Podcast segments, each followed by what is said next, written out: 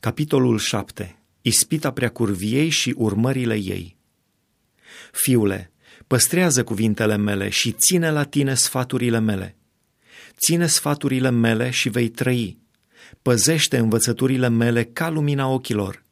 Leagă-le la degete, scrie-le pe tăblița inimii tale.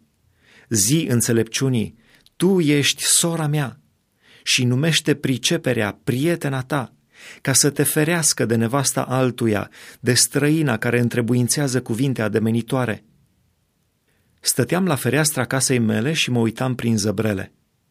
Am zărit printre cei neîncercați, am văzut printre tineri pe un băiat fără minte. Trecea pe uliță, la colțul unde stătea una din aceste străine, și a apucat pe calea care ducea spre locuința ei. Era în amurg, seara, în noaptea neagră și întunecoasă. Și iată că i-a alergat înainte o femeie îmbrăcată ca o curvă și cu inima șiriată. Era bună de gură și fără astâmpăr. Picioarele nu-i puteau sta acasă. Când în uliță, când în piețe, pe la toate colțurile stătea la pândă.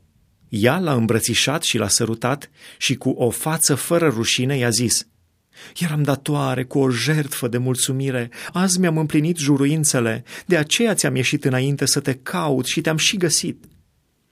Mi-am împodobit patul cu învelitori, cu așternut de pânzeturi din Egipt. Mi-am stropit așternutul cu smirnă, aloe și scorțișoară. Vino să ne îmbătăm de dragoste până dimineață să ne desfătăm cu dezmierdări. Căci bărbatul meu nu este acasă, a plecat într-o călătorie lungă, a luat cu el sacul cu bani și nu se va întoarce acasă decât la luna nouă. Tot vorbindu-i, ea l-a ademenit și l-a atras cu buzele ei ademenitoare. Deodată a început să meargă după ea, ca boul care se duce la măcelărie, ca un cerb care aleargă spre cursă, ca pasărea care dă buzna în laț, fără să știe că o va costa viața, până ce săgeata îi străpunge ficatul. Și acum, fiilor, ascultați-mă și luați aminte la cuvintele gurii mele. Să nu ți se abată inima spre calea unei asemenea femei. Nu te rătăci pe cărările ei, căci ea a făcut să cadă multe jertfe și mulți sunt cei pe care i-a ucis ea. Casa ei este drumul spre locuința morților, drumul care pogoară spre locașurile morții.